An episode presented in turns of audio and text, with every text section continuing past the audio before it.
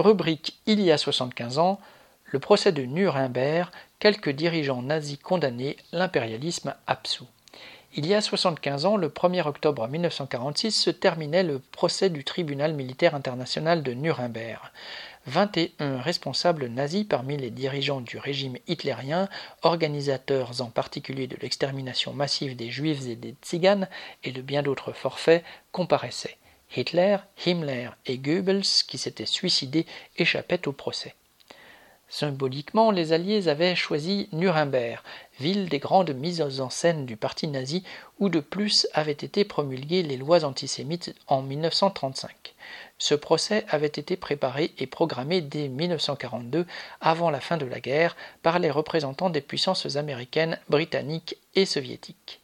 Le choix des accusés, les juges, leur nationalité devaient répondre à un savant équilibre entre ces puissances auxquelles allait finalement s'ajouter la France.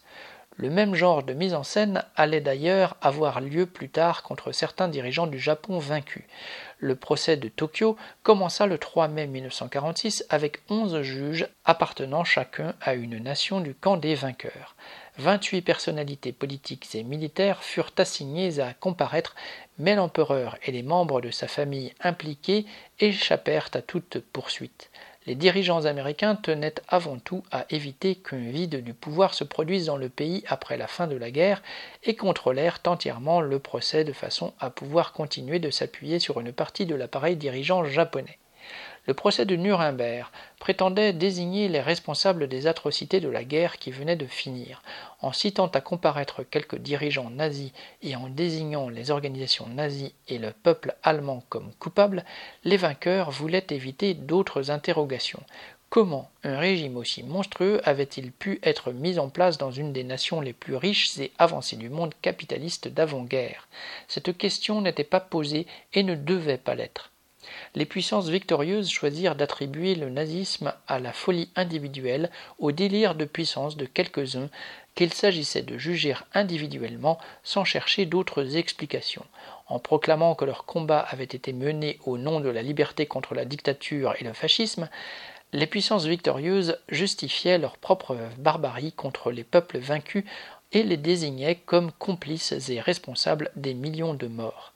Le fait que la bourgeoisie allemande avait fait appel à Hitler pour mater la classe ouvrière, et ce avec l'approbation des autres brigands impérialistes, était évidemment passé sous silence.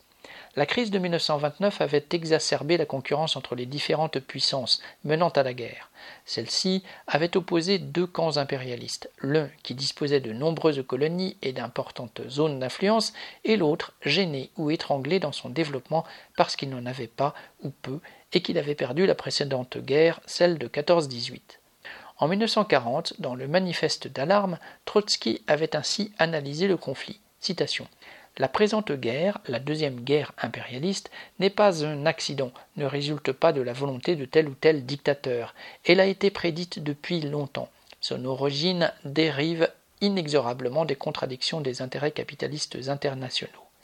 Contrairement aux fables officielles destinées à droguer le peuple, la cause principale de la guerre, comme des autres maux sociaux, le chômage, le coût élevé de la vie, le fascisme, l'oppression coloniale, est la propriété privée des moyens de production et l'État bourgeois qui repose sur ses fondements. » Fin de citation. Lors du procès, les accusés plaidèrent tous non coupables, que ce soit en invoquant l'irresponsabilité ou en larmoyant. Qu'avaient-ils fait d'autre qu'obéir ? L'obéissance à l'État était-elle condamnable ?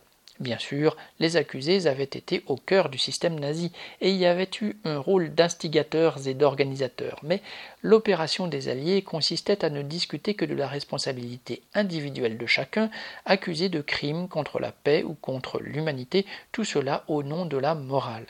C'était esquiver leurs propres responsabilités et leurs propres crimes de guerre, dont les bombardements de terreur détruisant les villes allemandes et japonaises et les deux bombes atomiques.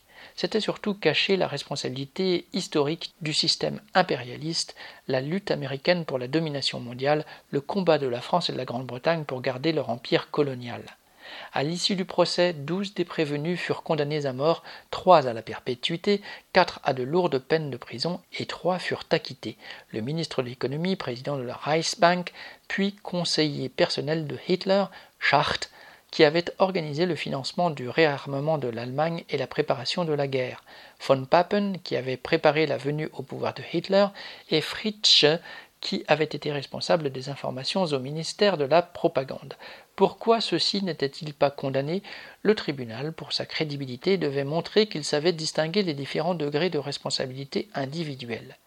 Bartha, militant du courant à l'origine de Voix ouvrière et de Lutte ouvrière, écrivit à l'époque à propos de ce procès, citation, « Si la classe ouvrière pouvait, elle, faire parler les accusés de Nuremberg, ces révélations dévoileraient entièrement la complicité dans cette guerre des brigands capitalistes de tous les pays contre leur peuple. À défaut, le procès de Nuremberg n'est qu'une mise en scène, comme les procès Pétain ou Laval, pour que, grâce à quelques boucs émissaires, le capitalisme international puisse continuer ses crimes. » Fin de citation. Malgré les années écoulées, ce jugement peut être repris intégralement. Inès Rabat.